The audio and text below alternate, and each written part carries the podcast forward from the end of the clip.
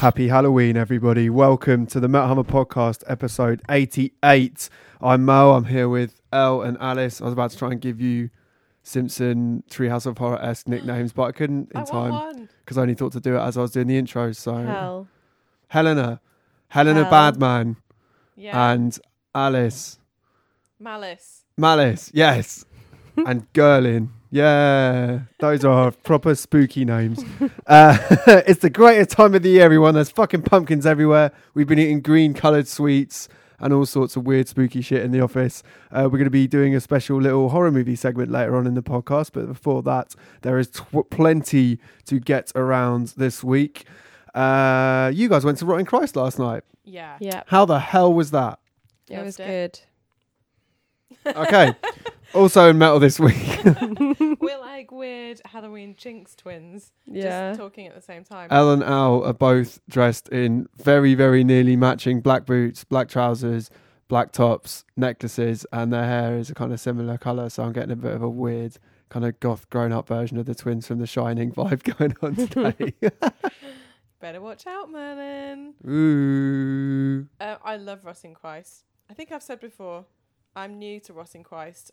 I'd always kind of ignored them because I just assumed they're an extreme underground black metal band who were the kind of band that are like, oh, we're really cult, we're called Rotting Christ, we're black metal, which I now know is an ignorant view. And we did a You're feature. ignorant. Yeah. we did a feature on um, Rotting Christ and their album The Heretics this year. And for that feature, I obviously had to do some research for commissioning it and found out a lot more about Christ than I'd known. And obviously, they're from Greece, they've been around for years, like more than 20 years. And how was the gig, Mhm. Al? That's what we want to know. I'm just getting to that. Fine. but we've done all that this year, haven't we? Great. I loved it. Thought the gig was great. It was my first time seeing Rotting Christ. Uh, they were at Islington Assembly Hall, and I just thought it was fantastic. Which I've still not been to. well, so go Really? there. You could have come to No, Rotting never. Christ, but you Oh. didn't. no, I didn't. It was really good. Like they just had kind of like a bassy, atmospheric, ambient music before they came on, and then they just came on, like strode out, did weird incantations, and then went into a couple of tracks from their album from 2015, Lucifer Over at Athens. And they really just hit a groove. Like so many of their songs are really catchy and really groovy.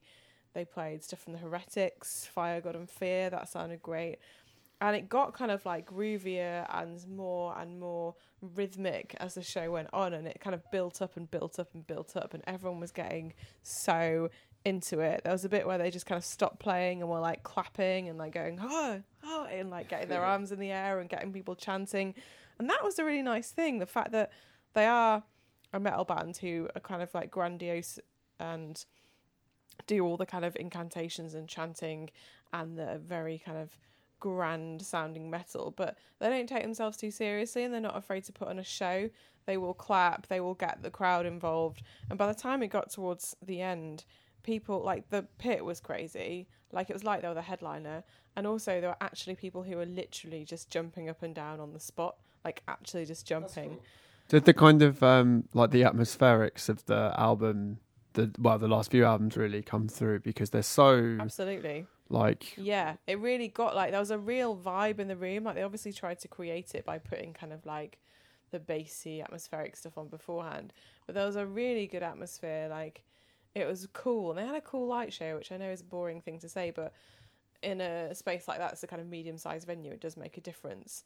And they got like a younger bassist who was like really going for it, like doing proper like rock star moves. And I think people are quite into that album from 2013, Cataton Daemona Etoi. Probably don't pronounce it like that. Uh, there are a couple of tracks from that towards the end. There was Inhuman Xibalba and Grandis Spiritus Diabolus.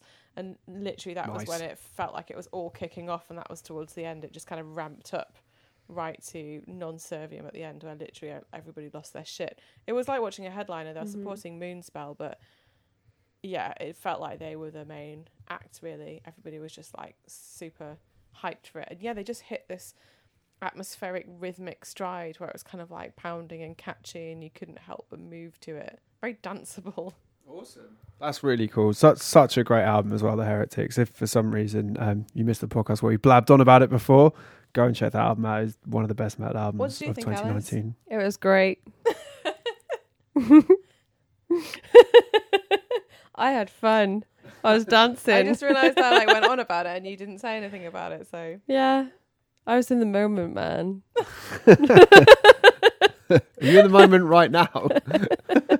uh, I want to go awesome. see them again and again and again. I was like, why have I not gotten to this sooner? It's really good. yeah, fu- fucking great. Uh, It's so cool that a band like that is getting to play like decent sized venues as well. Um, like you said, how they've been around for a while, and it's just so cool to see. So shout out Rotting Christ. Shout out also to Bloodstock, who have revealed their final two headliners for next year's festival, joining a increasingly massive looking lineup. Judas Priest will be celebrating 50 years of Judas Priest at Bloodstock. Uh, so that's going to be, you'd imagine, the mother of all celebrations of one of the single greatest heavy metal bands of all time. Uh, Behemoth will also be headlining this year's festival. Uh, hopefully, Nergal can manage to not post any stupid shit on the internet between now and uh, and playing. That'd be nice. I think we'll probably get into all that another time because life's short. Uh, but yeah, so absolutely massive looking Bloodstock lineup this year. Uh, for next year, even that takes place in August. Tickets, uh, you can go find them. Just go Google Bloodstock. You'll go find the website to go to. Looking absolutely huge. Uh, Nightwish have also announced something massive, if I'm not mistaken. Ellie, sorry, Hell. It's thought- hell yeah. today. sorry, Helena. You're going to use my Halloween name. Helena, tell us all about Nightwish. Nightwish. Nightwish have announced a European 2020 tour, including two UK dates. They're going to be playing the Cardiff Motorpoint Arena and London's Wembley Arena in December. That is so we're on massive. December 2020 now. No, bands up here booking Hang a year in advance. Jesus. It's still Halloween. Oh my word. Uh, I think we got to give Nightwish some real props. We kind of said this a few times, but once again, um, a Finnish power metal band and now a kind of standard arena sized band in the UK. That is fucking unbelievable. I'd call them symphonic, but I agree with what you said. What did I say? Yeah. Power metal. Oh yeah, of course, symphonic metal. I don't even know why I said power metal. Absolutely symphonic Just 'cause metal. You love power metal. You just want to Yeah, I'm just so obsessed with power metal. Yeah, absolutely symphonic. I don't know what I was thinking. The symphonic fins. Um, but yeah, I kind of, I guess what I'm getting at is like a slightly nerdier, less cool, less mainstream vibe of uh, metal is now filling arenas with regularity across Europe. Really, really cool to see and richly deserved as well. Uh, what else is going on in the world, Alice? Tell me. Well, um, Ozzy Osbourne is releasing a new album in January. According That's to Sharon excited. Osbourne. Sharon will Um, probably know. so I back her. What Sharon said. Um, he's just finished an album, and the album's coming out in January. He's doing good and is very excited about "Take What You Want," the duet he did with Post Malone and Travis Scott. It's doing great. Definitely not reading that for the first time whatsoever. No, Uh, uh, yeah. So yeah, he did that duet with Post Malone, which is okay. I'm definitely more excited about the idea of a new Ozzy record. It's been quite a while since the last one. I can't remember when the last one was actually. Yeah, I was nonplussed years. about that song, but that's cool if he enjoyed it. I don't want to take away anyone's fun and enjoyment. Yeah, and it's you know nothing wrong with putting Ozzy on the radar of people who probably might not be. In many cases, as instantly familiar with him. I don't want to say all Post Malone fans don't know And anything it's about so rock cool music. that Ozzy but- is still making music and doing things. Well, he really wants to do it. Like know, when it's we did the um the cover feature with him at the start of this year, uh, he just kept saying over and over again he's got no intention of properly retiring. Music is what he does, and he wants to keep doing it. Like he wants to be in the studio and he wants to be able to play gigs when he can. We're waiting to hear when those uh, long-awaited European dates with Judas Priest will get rearranged. Was it full European or just UK? I can't remember. But he was playing with Priest anyway at some point. Um, but yeah, new Ozzy album in January. So interested to see who uh, how that sounds, and also interested to see who's who's going to be playing guitar on it. Because I'm still not totally sure exactly who is in Ozzy's band these days. So I don't know. Zakk Wylde Only have of course been playing live. Say. Yeah, only Sharon can say. that was a bit of a Babymetal Foxcott Oh vibe yeah, you just only gave the it there. Fox God knows. Sharon's Ozzy's Fox God. So true. um, yeah, don't know who's in the band. Zakk Wylde was playing the live shows, but we don't really know uh, who's going to be on the album. So that'll be an interesting reveal of sorts. Um, so there we go. Right, should we get into Halloween mode then? Do this Yeah. thing properly. Last month, uh, last month when we were talking about last week. Someone mentioned something uh, in the reader questions about spooky films and spooky music. I think it was. Uh, so we thought we'd set ourselves a little challenge. Um, not a difficult one. Well, only difficult in the sense of narrowing it down if you're a fucking horror nerd like I am and others are. Uh, we basically said we will come into this podcast um, with three horror movies that we would recommend to people. There's no rules to that. It doesn't have to be your favorite horror movie. It doesn't have to be what you think is quote unquote objectively the best horror movie or, or any particular theme. Totally up to you which ones you choose. Um, be honest, how much guys did how much time did you guys spend preparing this? Well, I actually have 13 horror movies. well, that's fuck loads. So Helen said three. Well, Use the- I just counted 13's a good spooky number though. I just yeah, and I just counted them, and I didn't intentionally do 13. Okay, I had a problem with that's it loads. because I you don't understand what horror film is. God, this conversation we had in the office, yeah. well, because what was the film? Because we we've been talking about it in the office a know. bit, and Elle keeps on going. She get. What did you say? You were like, you couldn't believe The Exorcist was a horror movie. No, I don't know. I just basically You said that right. You were like, is The Exorcist a horror You film? were having, you were like saying that we needed to think of three horror films to talk about on the podcast, and I was like, and you were making fun of me and being like, "Oh, can you think of three because you don't know any horror films?" And I was like, "Well, Which you said to be fair, I wasn't being shitty. That was something you had okay." suggested that. previously. I did say that, and I was thinking I'm not really sure what I'd say, and then someone mentioned a couple of films that I've seen that I really like, and I'm like, hang on a minute, I didn't know these were horror films. So then I googled the, like top horror films and got onto like some lists of horror films, and there are a bunch of films showing up that I love, and I didn't know they were classed as horror films. Such as. Queen of the Damned. Yeah, absolutely a horror film. It's a film about. It's literally a film about a queen of vampires. But I, but I thought that that was just a film with some vampires in. but what? But that's what know makes it it was That's like saying- movie. That's like saying Dracula is a film about, about vampires. Yeah, it is. It's a film. It's a with drama. vampire It's a drama about a vampire. Yeah, I didn't know that it was a horror film. But that's like saying Dracula is not a horror novel. but I didn't know that you could have those things. I thought they were just vampire films or vampire novels. I didn't know they were horror. So And what do I, you like- think a horror movie is? If someone I said thought it describe a was horror like- movie. Well, I I do broadly know what horror movies are because I used to work for another magazine called Bazaar, which had a lot of horror stuff in it. So I kind of know what horror films are, but in I don't know, in my mind, it was more something that's a bit stabby and like serial killery. So you think slasher films is what you're Yeah, getting I guess. Jason yeah. Voorhees, Freddy Krueger, Yeah, they're the ones I've not seen. oh Ghostface, all know, those lads. I've seen I've seen Halloween, Yeah, Halloween, absolutely. but I haven't seen um, A Nightmare on Elm Street.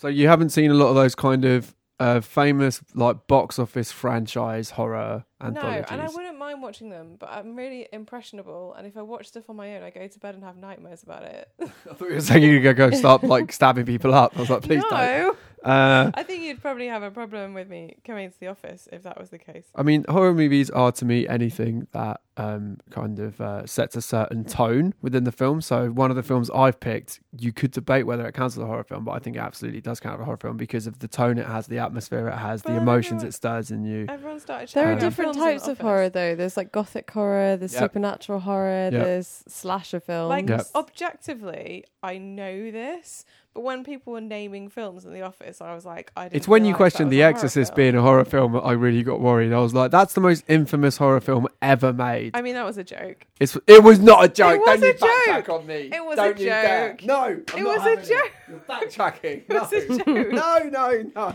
I know that's a horror film. I don't. I'm not having this. That you are not joking when we had this conversation yesterday. I was. No. Oh, fine. Whatever. Whatever. yeah, anyway, really, the it's point not really is, a horror film, is? It's just a little girl that throws up. Yeah, yeah, you're that's right. exactly what happens. it's just basically a film about babies. It's a little child who's ill and is sick. and her head spins around and she walks backwards down the stairs and she masturbates with a cross and speaks in tongues and swears like a horrible demon at a priest. She's not very well. It's one of the most infamous horror movies ever made. But anyway, the good thing about all this is that you realise that you had seen loads of horror movies. Yeah, So I actually, you weren't. You were being hard on yourself as yeah, a and I just connoisseur of horror. that all these films are horror films, so I have. Hooray! Um, start us off? So, so Alice, do you want to start us off? I know you got thirteen, but do you want to No, go in on? Do you want to give a bit more detail on three of the ones, and then No, I don't know which ones. well, you, can't, you know what? Actually, I don't think you can name. I'll tell you what. Do three, and then uh, if me and Elle don't name any of your others, you can just quickly reel off the rest at the end. Does that sound fair? Because if you've done thirteen, there's a better chance you've just covered our ones, which would be a bit crap. I don't know. I tried to do obscure ones. Probably not. There's a lot of horror movies, but I did a list the other day of uh, every horror, my favorite horror movie from every year since I've and been there's even more horror films than I could ever have dreamed of. Exactly. Mhm. Exactly. Well, 32 in that list, but just for each year. Anyway, so what three? What three are you gonna pick? Al? Okay, well, I'm going to start with Stake Land. Have either of you seen that? No, I've not seen it. Snakeland. Stake Land. Is that about Like vampires, Vampire per State. chance? It is about vampires, actually. Which are horror icons? I just like vampires, so I didn't realise. These vampires are particularly nasty. And um, it's a sort of it's a post-apocalyptic film um, where basically the whole of the world has been ravaged by vampires, and um, they're really really scary and horrible, and it's really bleak basically. So it's kind of like a post-apocalyptic thing going on, kind of zombie esque. Is it Um, quite low budget, or is it? Because I've not heard of this, which is Um, it's not massively low budget. It's got um a couple of people that you might recognise in in it. oh, hold on a minute. I've seen this. Just looked up the poster. I have seen this. Um, and it's really like it reminds me of one of my favourite books of all time, which is I Am Legend by Ro- Ah, uh, by yeah. Richard Matheson. Great book. Butchered And- by that film starring Will Smith. Yeah, but there's been so many. I did a whole essay when I was in uni on it, and Oh, um, how it inspired this the zombie genre. Um, and I would just really liked how it had kind of like brought it back around because it's very, it has that very similar vibe. There's like Mister who is very similar to the lead character in I Am Legend.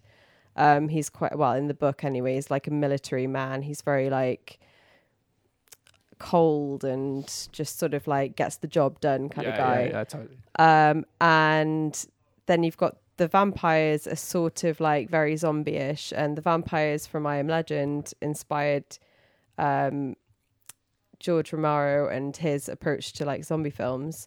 So I just thought it was really cool because it really reminded me of that book, and it was kind of like linking it all back.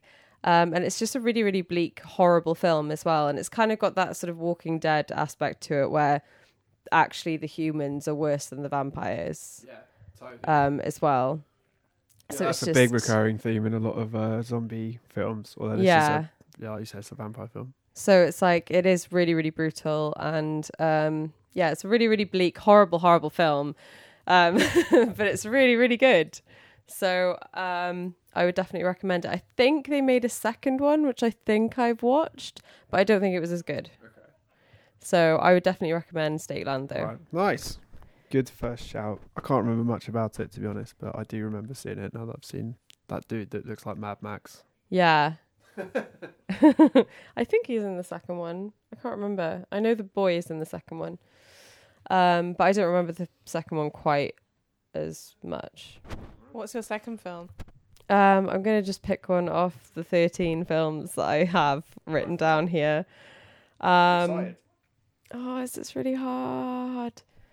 Um, okay, I'm gonna pick American Mary. Oh, cool. I've seen that with the actress from um, Ginger Ginger. Snaps. Yeah, yeah, that's a wicked film. Um, so it's a, it's more of like a body horror, which was a really big thing in the 1980s. Um, and it's kind of all about um, the dangers of body modification. And she's like a student, a medical student who needs to pay her bills because she lives in America and she has no tax and stuff like that. And she goes to get a job in a strip club, I think just to uh, work at the bar. Um, and then she bumps into, I haven't seen this film for ages, like years, but I think she like bumps into someone that needs something done. Like, um, so, so she's like a doctor, surgical student, so she can do certain things, but obviously she's still learning. And they desperately need something done. I can't remember what it is, but she was like, oh, okay, I'll do it because it's all like illegal. Um, people that don't have any money and stuff like that, and they're desperate for someone to do whatever surgical shit on them. And um, so she kind of steps up, and then she realizes this is a really, really lucrative bis- business to do this like under the radar, um, do things that maybe reputable surgeons won't do. Um, so it's really dark, and it's just a really kind of fucked up film, but it's really good. Um, and Excellent then choice. The next one, because I want to sort of choose ones that are sort of different, very different categories of horror, I suppose. Yeah. Um, the next one I'm gonna pick is I'm gagging to see the whole list now. I'm like between two, and I don't know Pick the the Choose your one one favourite lowest down your child. list. lowest. Yeah, out of the two. There's, the list is like really not in a line. okay, I'm gonna pick Nightbreed. Oh yes! what a shout! I was thinking about picking that as well. and that's because I love I love Clive Barker Yeah. and I just love this sort of like weird world that he's created in Nightbreed. Um yeah, with all these different weird monsters and all the special effects are amazing because it's all like practical effects and they have these cool costumes on. Well, they're like monstery things. They have like prosthetics and stuff and I just love love it. It's really cool. It's this weird sort of like army of freaks that aren't actually as scary as they seem. Yeah, it's once again kind of re- like inverting that idea of like Mm. what evil looks like and all that kind of Yeah. stuff. Really, It's really, good. cool. Banging choice. Love it. Um, yeah, I've got something Clive Barker related for mine. L. Fascinated to know your picks okay. now that you know you've seen more than two horror films. yeah, I've seen loads. So then after we were talking about the Queen of the Damned, I picked Queen of the Damned. It's like my go-to comfort film if I'm ever ill or like tired or sad because it's just like a total new metal vampire film. So obviously it came out uh just at the turn of the millennium 2002 and the soundtrack was written by Jonathan Davis and a film composer. Literally one of the coolest metal soundtracks ever. It's amazing. I love it so much. And then obviously he wrote and performed the songs, but then because of rights reasons, he couldn't be on the soundtracks, and the soundtracks just got like all these different metal singers on it instead. Like the Marilyn Manson David version Draiman of Redeemer is probably the one song I would like to get on Spotify. so good. I really wish the soundtrack was on Spotify, but it's not because I've looked before. Just like when I'm wanting to just plug in and listen to it because it's so good. But yeah, it's David Draiman, like Wayne Static, Chester Bennington, Marilyn Manson, Jay from Orgy. It's just super new metal. So obviously it was Aaliyah's final film as well. She was the vampire. He was like the most ancient vampire called Akasha. And then uh, the main character was Lestat, the vampire, who was woken up from his sleep by a band and then became the frontman of the band. And obviously based on the Anne Rice books as well, which I was obsessed with as a teenager. They're all like different vampire books based on like New Orleans where she wrote and they've just got like it's just kind of yeah, gothic vampire books which when you're a gothic vampire teenager are like catnip.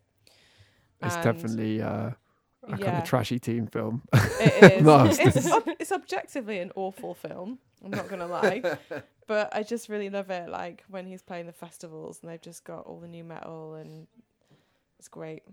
New metal vampire film is for me. yeah. Then I picked a film I studied at uni and got really obsessed with, which is uh, from 1920, a German expressionist film, The Cabinet of Dr. Caligari. This film just plays on all the things I love that aren't new metal and vampires. It's about a guy who comes to a weird town and he's like a weird old bearded guy and he has he comes to like the town and he wants to be at the town fair and like exhibit and he exhibits a somnambulist which is like a sleeping What word? A sleeping man called Cesare and all the townsfolk like come and see him and it's like come and see the incredible somnambulist Cesare. Um but he's also a killer I believe. I'm trying to it's been a couple of years since I've watched it but it's really good. and um, the thing that we studied at uni was like how it was an example of um, German expressionism, and it was all the way it was set was to make you feel deliberately uncomfortable. So, like when the old man goes to the town hall to ask if he can exhibit, exhibit at the fair, like all the town officials are sitting on really high stools that are too high for them, and there's bits where Cesare the somnambulist is like going down the stairs and like the stairs are a weird height and he's sort of doing this weird like arm movements and everything in the film is a bit wrong like everything's at a wrong angle or it's like um, yeah it's really angular things don't quite fit it's all black and white it's all shadows it's all creepy and um, i just really love it because it's just weird and it's got this like creepy old soundtrack as well and um, yeah, it's cool. I just love it for its weirdness, basically. And as soon as I saw it, I was like, this is amazing. Nice. Yeah. And then I picked The Eye Oh fuck. because I The Japanese hate it. version or the uh, in- uh, American version? It's Hong Kong slash Singapore, Oh, the okay. original version. Well, bully me for not knowing what I was talking about. And again, this was something I saw at university. Actually, I was part of uh, the film unit, which was the student cinema. Shout out Sheffield, and it was like we used to have a program of films on every week, and I remember just going along to watch The Eye, not knowing what it was, and then just being totally horrified because there's this horrible scene where in a lift, which I'm not going to ruin if you watch it, and I was like, what the fuck?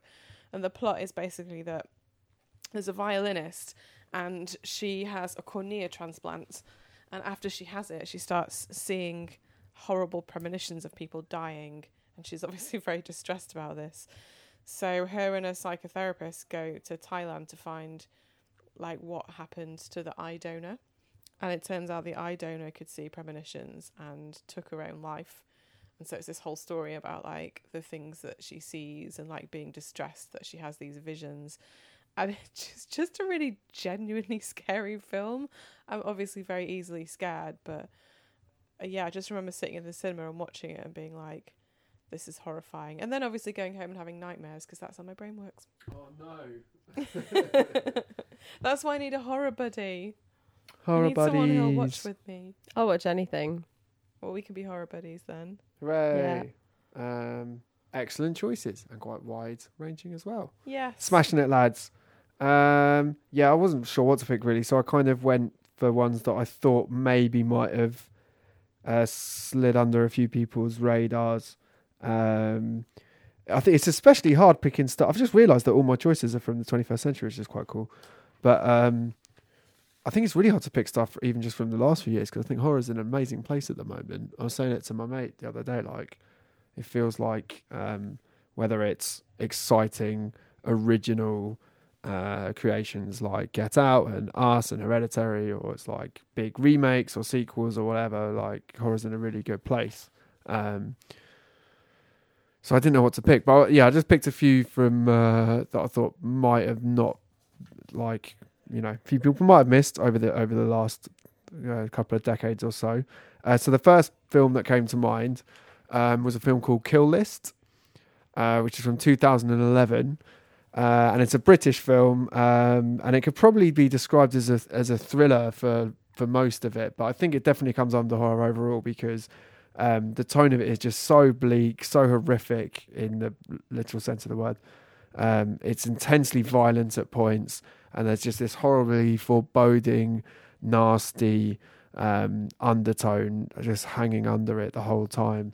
Um, it just it's a, it's a film that just makes you feel utterly horrible, uh, like That's all the best horror movies should.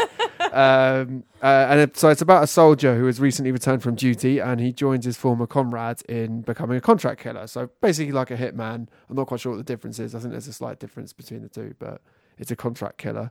Um, and it stars Neil Maskell, who uh, was in the Football Factory. And did either of you guys ever seen that? See that um, Channel Four series on a few years ago called Utopia? No. It was like a weird dystopian kind of uh, mystery uh, series. It was really fucking strange. Totally missed that. Oh, okay. Well, he was in that. Um, and Michael Smiley, who's a Northern Irish actor, um, he played the bike guy in Spaced. I don't know if you remember that. But anyway, Yeah, obviously. so Neil and Neil Mas- Neil Maskell and Michael Smiley are in it. They play the two soldiers. Neil Maskell's kind of the main character. He's the one who's returned from duty and is and is kind of um, looking for stuff to do, and he ends up becoming a contract killer with his mate. Uh, and the film basically focuses on them making their way through a list of targets provided to them by a client. Um, and as they go further along the line of targets, kind of offing people, um, things just begin to get nastier and nastier and bleaker and bleaker. And um, there's this weird kind of sinister. Um, I'm trying not to spoil it because the film there's this kind of like small little signs um, hinted at across the film when you watch it back that you can kind of see there's this other completely different side to it that's totally at odds with the kind of quite gritty realism of what the film is about. Um, but you don't really spot it at first, and then it kind of emerges more and more and more. There's this kind of weird, almost conspiracy subplot going on. Um, it's really hard to explain what without spoiling it. But basically, it um, what starts off as a kind of almost slightly gangster esque, like horribly violent thriller film, thriller film uh, descends into full on horror come the end, and it just goes totally off the rails. Um, and it's it's just nasty. It's deeply affecting, really unsettling. It's going to make you feel like shit. So definitely go and like have a nice big tub of ice cream in the fridge or something for afterwards to make yourself feel better. I think I need more than one horror buddy for that. yeah, it's bad. Me and my mate went to see it, and he's not as into horror, and I'm really into my horror, and we both still came out of it being like, "Oh, it's horrible. Let's go for a pint." um, yeah, so really nasty, but fucking great. And as I say, the the twist it kind of takes at the end in terms of tone is really cool, and uh, put it onto a whole different level for me. Um, the next one I decided to pick out was one I kind of feel like more people will have seen, but I've just been thinking about it a lot recently because um, I went to see Zombieland the other day. Um, have I you love guys? Zombieland. It is, and that would be another pick, but it was as a massive Hollywood film, so that was a bit different. Uh, have you guys seen Rec? No. Yes. Oh, hang on. I remember when that came out um, because again I was working at Bizarre magazine and we did a big thing on it, but I never watched it. So yeah, I don't. Weirdly, I don't know what it was. Whether I just wasn't. I do. It wasn't really on my radar until a few years after it came out. Basically, again, I remember seeing like the DVD cover in movie magazines and stuff, so I recognised Mm. it. But I definitely it wasn't just on my radar properly until probably about five or six years ago. I watched it for the first time. Um, and uh, so it's a it's a well you guys have seen it or know about it but it's, for those that haven't seen it it's a Spanish found footage horror so when I say found footage for people that don't know what that is it's kind of things like Blair Witch Project Paranormal Activity um, it's all filmed as if it's from the perspective of someone literally holding a little handy cam or something similar and running about with it um, and it is it is Spanish language and subtitled so unless you do know Spanish definitely watch it when you're uh, you know, engaged and paying attention because otherwise you might miss key plot points and all that kind of stuff. Um, but it's fucking awesome. It's probably the best zombie movie I've ever seen. Um, were you saying the other day that you're sick of zombie movies, Alice? Yeah. Yeah. So it like zombie films are a hard thing to kind of reimagine and make fresh. Mm. 28 Days Later did it. Um, Zombieland did it. Um, I think Rec did it as well. yeah. Um, it's basically about a news crew that becomes stuck, a, a television news crew that becomes stuck inside an apartment complex um, at the very start of a zombie outbreak. So it kind of sounds a bit predictable from that perspective, but the whole found footage aspect of it really, really works and really takes it into a whole different dimension. Um, there's a couple of jump scares in there, um, and it is it gets very in your face at some points, but it's more about this kind of slow building sense of just terror as they kind of realize what's happening, and more and more people start to fall victim to this thing, and they're all trapped, and it's just horrible, horrible, horrible. Uh, it's really claustrophobic. The way the plot unfolds is really clever. Um, the climax of the film is one of the best horror climax I've ever seen, and the reveal at the end of where the kind of uh, like the source of it all comes from, and again the, sh- So s- freaky, slight that- shift that. in things, isn't it? Because with zombie films, it's normally like, oh, it's like an infected strain, it's an outbreak of a disease, or something like that. But the way they slightly shift the goalposts on where it's come from is so Yeah. fucking cool, and it to me it made the film even scarier and more horrible. I loved it. Um, so you really feel the sense of what it's like to be caught in the middle of this horrifying event. It's so great. Again, not the most um, unheard of film on the list, but if for some reason you haven't seen it, like for fuck's sake, go out and see it. It's absolutely awesome. It's my favorite found footage film, and it's my favorite zombie film. I think. Um, my last one is probably the hardest sell because it's a proper like franchise sequel one that's not very cool or probably as critically acclaimed. Although I think it did all right, but it was a you know it was a straight to DVD film. Put it that way. Um, Hellraiser Inferno, which is the fourth sequel in the Hellraiser series. Really? yes, really. Hear me out. So by this point, in so for those who haven't watched Hellraiser, um, it's basically uh, the the general prim- premise of the the series is um, uh, people who are seeking out this this weird pain pleasure dynamic. Um, seek out this thing called the lament configuration, which is this puzzle box that you might have seen if you're familiar with horror iconography. Um, and you play around with the box, and then it unlocks this portal to hell, where these horrible things called the Cenobites, led by Pinhead, who's of course very iconic, uh, drag you into hell and do all sorts of unspeakable things to you. Um, so by the time it gets to Hellraiser 5, um, uh, Pinhead and his mates have kind of taken over a big American city. Um, they go to space in part four. That was a thing that actually happened. That's interesting. And uh, for what it's worth, I quite like that one too. For me, if you're looking at kind of cheesy, often naff horror franchises that are quite good to start with and just go totally off the rails, Hellraiser is probably my favourite. I think there's a lot of good shit right the way through most of those first six or seven films. Um, but Hellraiser 5, I think, is genuinely good. And a lot of people probably won't realise that the film was actually directed by Scott Derrickson, um, who went on to be a big name horror director with films like uh, Sinister and the Exorcism, the Exorcism of Emily Rose. Do you remember the day that uh, the Earth Stood Still remake with Keanu Reeves playing a robot? No. something like No, that on haven't Alien. Um, well, it was kind of quite big box office, but I don't know how well it did. But he did that as well, and he did Doctor Strange in the MCU recently, and he's doing the sequel to that as well. So he's gone on to very big things since then. Um, and I think this was actually his first uh, kind of feature film he directed.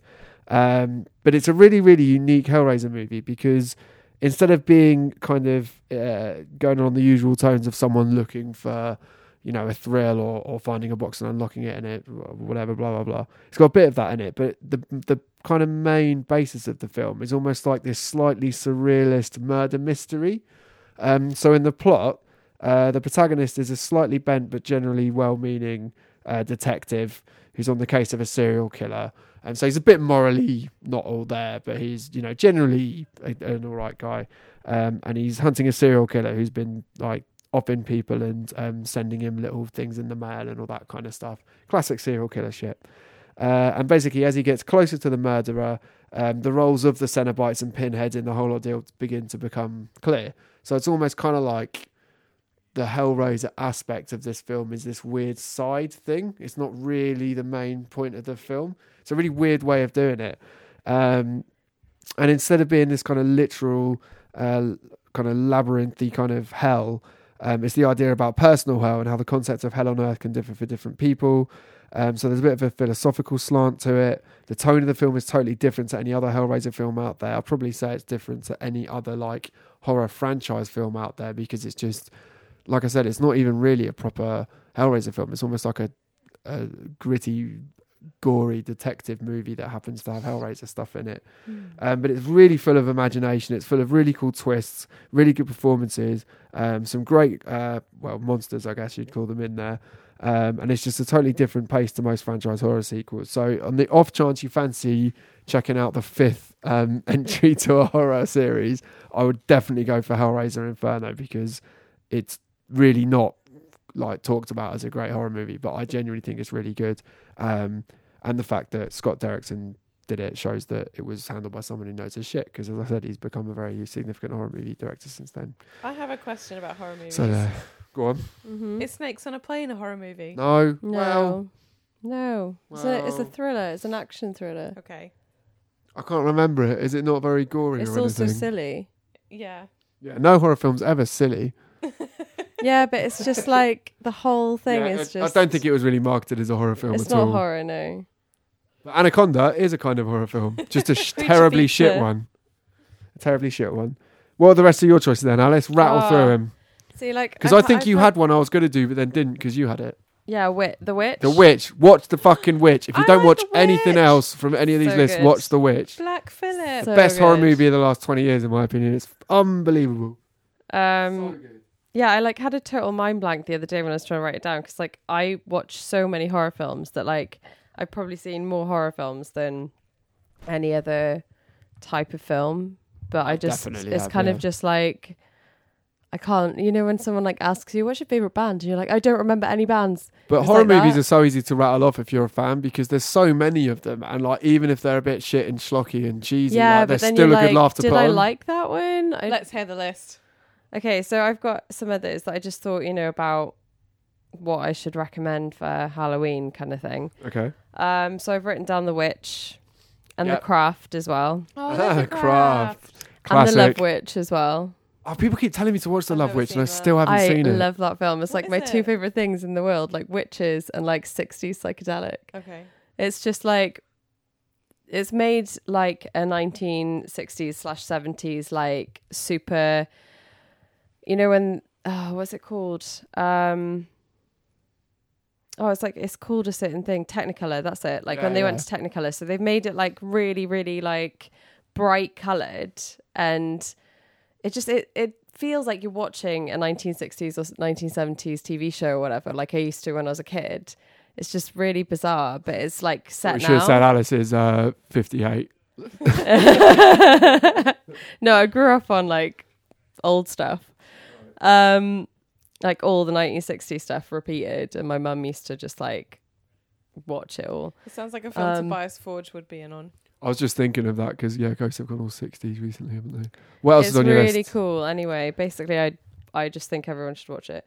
Um also on my list is Night of the Comet, which is a really good um New Year's movie actually, like New Year horror. So, you know, if you want horrors for all your holidays, this this I haven't uh, seen that. I feel like I might have heard about it though. It's like this weird kind of zombie-ish film where like this comet comes over and like just wipes out majority of the like at least the adults. Oh, sad. They just disappear. They literally just disappear and then there's kind of like these things. I think there's like these zombies. This bizarre 1980s thing nice. and it's just funny and great.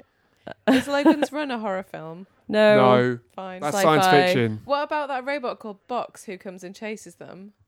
I mean, there are thrilling aspects, but it's still a sci-fi, not a horror. I've always maintained that the Terminator should be considered a sci-fi horror film.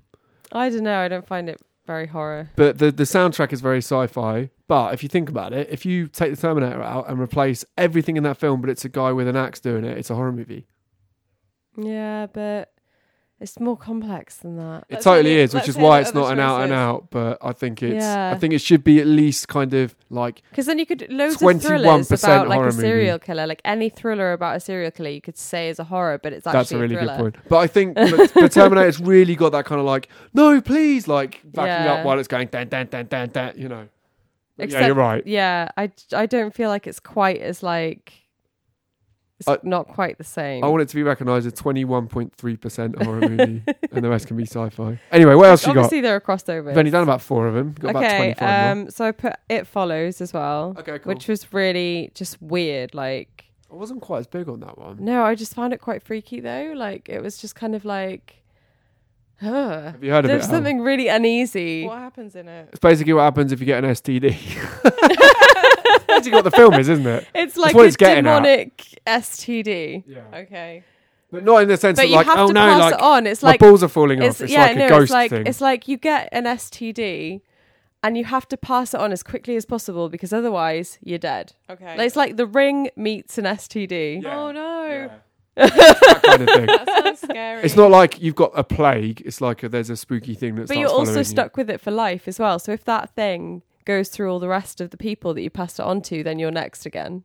It's like, no, you can never get rid of it. It's horrible. It's quite a horrible idea. Um, I just I, lo- when they trap it in the pool and stuff, I was a bit like, mm, that's a bit stupid. Yeah, I don't know. It's it's I not. don't want to ruin it because some people good. do like it's it. good. I liked it. Um, Pet Sematary. It's a classic. Oh, very good. Did you know? Oh, I should have picked. Do you know who the neighbour in that is?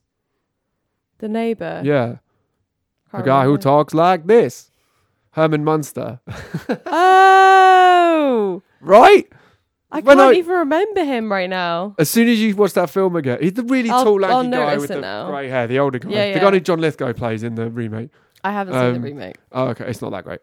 I didn't want to see The it. original's better, and I thought the original was imperfect.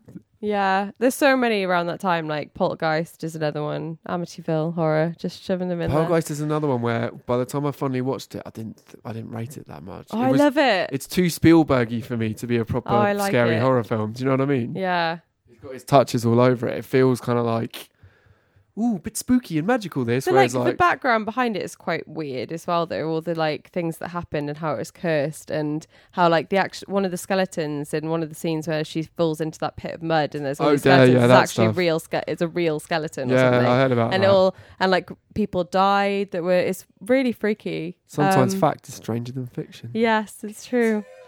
Um, okay, so the rest of my Thanks list. for that. No worries. Uh, Black Christmas. yes, So classic. that's one of my favorite ever ever slasher films. and works as a good- lovely family Christmas movie as well. Yes, exactly. So that one's your Christmas one. Then you've got Night of Night of the Demon. I've not, that's one I've not seen, but I've heard about. Oh wait, yeah. So I've said Night of the Comet. I got really confused with myself then. So Night of the Comet Comet is the one that you should watch for uh, New Year's. But Night of the Demon is like a classic 1950s weird film, um, and it's kind of like got folk folk sort of tale aspects in it. It's just like classic old school horror, kind of neo, like kind of like noir filmish in in a way. I don't know. It's just kind of weird and really old, and I really enjoy it. And um, it's got that famous quote: "It's in the trees. It's coming," which Kate Bush um, took for her Hounds of Love. Could I have Invasion of the Body Snatchers? Sure, Yeah. Okay. good choice. And then I've also got Rosemary's Baby because Oh, it's one of my mate. favorites ever. Um, and it's really off putting, and I just love anything satanic. Like incredibly satanic for when it was made as well. Like, some- No, but it was it was it that was film. all like part of the like whole satanic yeah, shit satanic that was panic. going. Yeah, and like the early there's so many '60s films. It's just like all Satan, Satan, Satan, Satan, Yeah. everything Satan. Um, and then Donnie Darko because it's a really good. Hang Ooh, on. horror Is film? that a horror film? Because that's one of my favourite Yeah, films of all time. I'd debate that. Can I have that? I think it's a horror Oh, I love it. sci-fi. I think that's probably one of the films I've seen most in my whole life. I've just seen it. over and over and Interesting. over and Donnie over again. Darko. Love it. It's really funny because I think people around our age have all seen that film, but there probably are a mm. lot of people either side of that that probably haven't heard of it because it is it was a massive deal to a certain audience, but it wasn't like as much of a I mega literally a breakthrough thing. Yeah. And No, I I'm me. the director's commentary. It's and- really an easy film, and it's like it's got loads of horror aspects in it, and it's set at Halloween, but it's also a sci-fi. But what it actually really freaked me out when I first watched it because I couldn't figure out what I just watched, and I couldn't sleep because I was literally it was going round and round and round and round in my head. Like I can't figure out what is go- what was going on. Like I was just trying to figure it out, and like who the hell was Frank, and then. I think think I knew who Frank was, but then I was confused, and then I eventually like figured out what the whole film was about. Yeah. It's really interesting. That, uh, that's really interesting. Yeah, I would never have put that as a horror movie, but I can see It like plays on your mind, and loads It's of got a people are couple of actually things in there afraid of Frank as well. Yeah. well, you would be. Giant Yeah. weird looking fucking bunnies hanging out. Yeah, With one Excellent eye. choices, guys. We've sewn up so between us, so that's like over twenty horror movies you can go and watch. I think so. Mhm. Well done, everybody. Well done indeed. Um, should we do some questions? Okay. Okay. Uh, Andy Poole, uh, oh, I almost want to say facebook.com forward slash Metal Hammer Readers if you want to come and ask some questions and hang out with us. Um, Andy Poole says, Hey, Merl, El, and Alice. Hi. With uh, Phil Anselmo doing a vulgar display set at Bloodstock, uh, we went into Phil last week. Uh, what band or artist would you like to see do a full album set? What band, what album, and why would you like to see it? Says Andy Poole. Have you got any full albums you'd like to see performed? I chose Type O Negative and October Rust because next year is the 10th anniversary of Peter Steele's death. And I just really like the album October Rust. Who on earth would you get to sing though? Uh, I actually hadn't even thought of that, which is the main Quite, question. quite an important aspect. I don't know why I completely blanked on it. I just thought Silver Silvertomb, the band that could do a job that's there? got guitarist Kenny Hickey and drummer Johnny Kelly, and they could easily play Bloodstock. And then the keyboardist Josh Silver, he's an EMT now, so he could, I don't know, take a week off. Uh, who could sing? I literally just trying to think of obvious goth names. Like I Ville can't believe Valo I came didn't to even think of mind. that question. I just thought it. My mind just went. I'd like to hear that album. Ville Valo, Matey Boy from Fields of the Nephilim, maybe. Just thinking people with like Yeah, deep the goth deep voices. voices. Danzig. Carl McCoy. Um, or it could be one of those- Danzig would be a shout Mm. if he could. He's a bit on and off live, isn't he, Danzig? Or it could be one of those where they have a few people singing, which Yeah. obviously would be Yeah. really difficult to organise. But yeah, if you had like Ville and Danzig and Carl like all doing different songs or something. Yeah, that that'd could be work. really cool. I would go and see that, and I'm not even a massive Type O nerd like you. Thanks. No I know you said the Motley Crue were better. Uh, there was an office debate. I don't know why. I didn't say they were better. I didn't say they were better. I said I, I like and listen to Motley Crue more than Type O So Negative. the I Office don't think they're debate- better. I fully recognise Type O Negative The being a office massive debate, which important came band. from classic rock, was which is better, Motley Crue or Type O Negative. Yeah. And me and Alice immediately jumped on Type O Negative, and some heathens said Motley Crue. including me. Yeah. Um, There you go. That's someone my do the next answer. question before El throws a microphone at me. Uh, oh no, wait, we haven't done else our other thing. it. Sorry, What's wrong with you? I got intimidated. I got intimidated. Um, I wrote down a few. Uh, I put down In Flames, basically any album pre the last. But any album pre and including Come Clarity, I'd probably take Soundtrack to Your Escape off that. But um, pretty much any out like Lunar Strain, Horacle, uh, Colony, Jester Race, um, I always thought it was Horacle. Horacle. Oh yes, Hor- well Horacle. Yeah, okay. um, I don't know. Horacle, Horacle, Horacle. Is it like Horacle. Fuck yeah. I don't know if I've ever said that out loud before. That's weird. is it- Hor- anyway, all of them. Come Clarity, definitely. Um, Reroute to Remain. I'd love to see them, them do any of those. Um, and definitely not anything they've done recently. and they'd have to have those screens where they flash up the lyrics so we could sing along.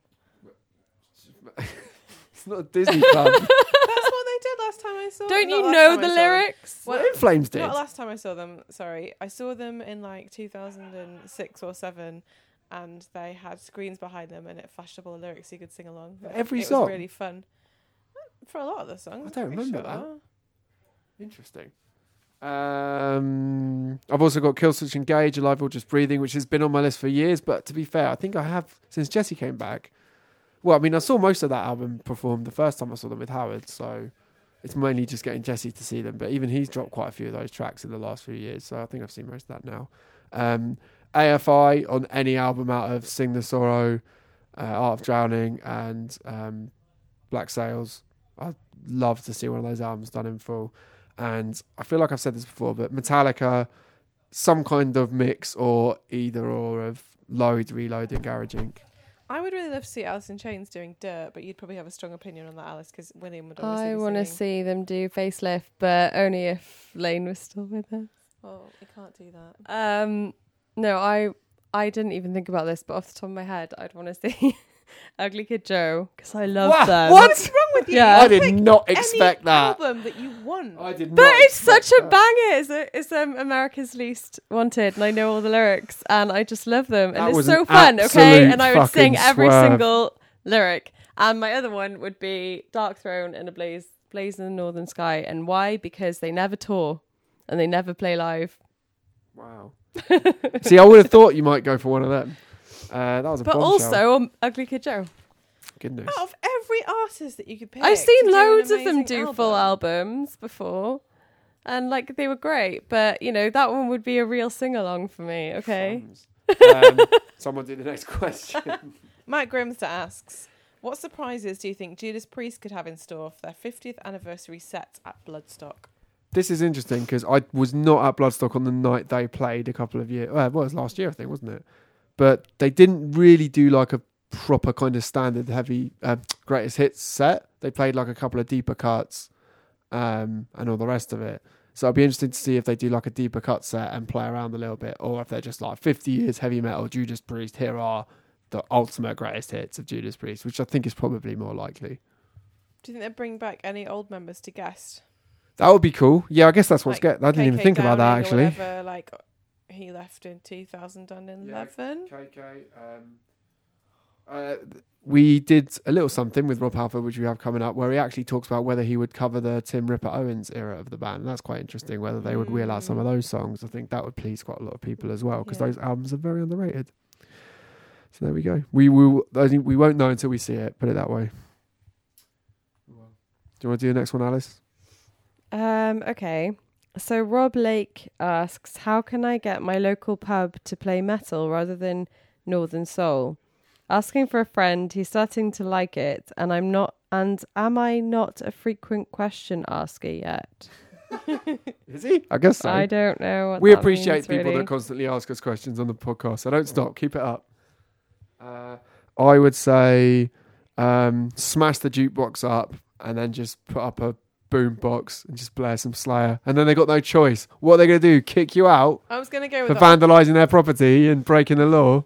I was gonna go with the opposite and like subtly sneak in like a track a night until you work up to a full album. But I was trying to think what artist would be one that you could sort of gently introduce because you couldn't go full I sway. do. you Where could you go? Work up to it. I just think you should just get together a giant band of metalheads and take over the pub, f- like often, most days, until they realise that their Then it has their to turn into a That's demographic has, has changed, and then they'll be like, "Oh well, everyone here is hating the music, so here's some metal." I That's like a good it. idea. I like it. Good idea. I would back that.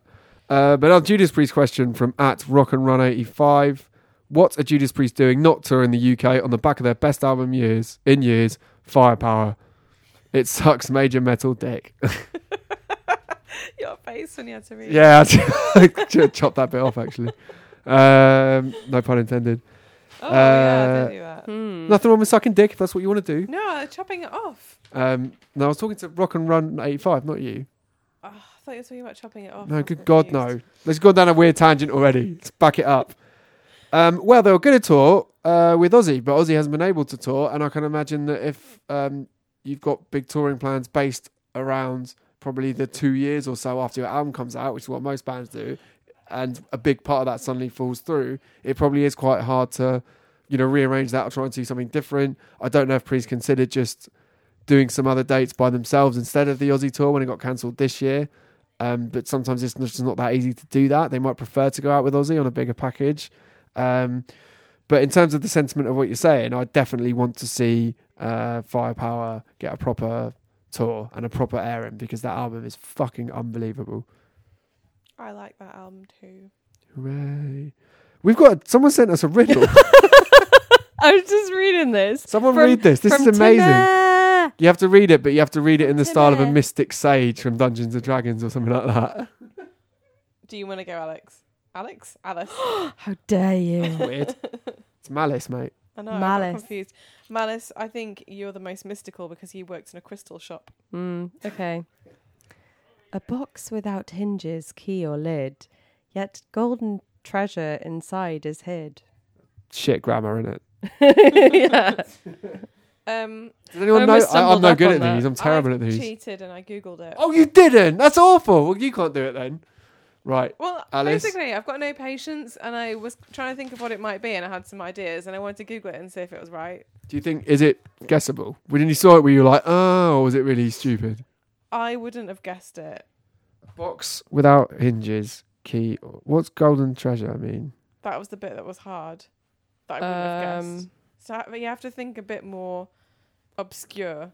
Like golden treasure doesn't necessarily mean like coins no, I know or that. gold bars, and I know, and that's why riddles are so riddly. But Is it? was uh. Does is it, it? have to be golden colour? I mean, Well, hang on a minute. You just told me off for googling it, so you can't ask me these questions. You've got to solve the riddle yourself. Okay.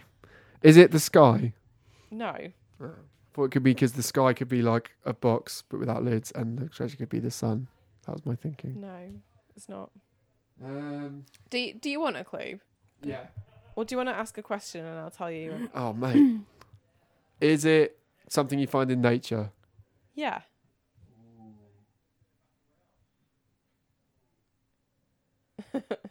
Golden treasure. Is it? Oh fuck it! I really want to work it Ask out. me some more questions. I'll Hmm. give you. Some Is it underground? Is it where? Underground. No, Is it in the sky? It's not, is it? Because I just guessed that. no. Is it in woods? It could be, Oh, what? but it- it could be. It could be. That's all I can say. Maybe just ask some more generic Is it an egg? Yeah. Yes! Fucking come on. How on! did you know that? Because how I- is it a box? Uh, I don't know. How the hell's that a box? How did you guess egg? Because when you said it could be, I thought of, uh, for some reason, I thought of a tree, and then I thought of a nest, and then I thought of an egg in a little nest. And also because you know that I like chickens. Yes! come on!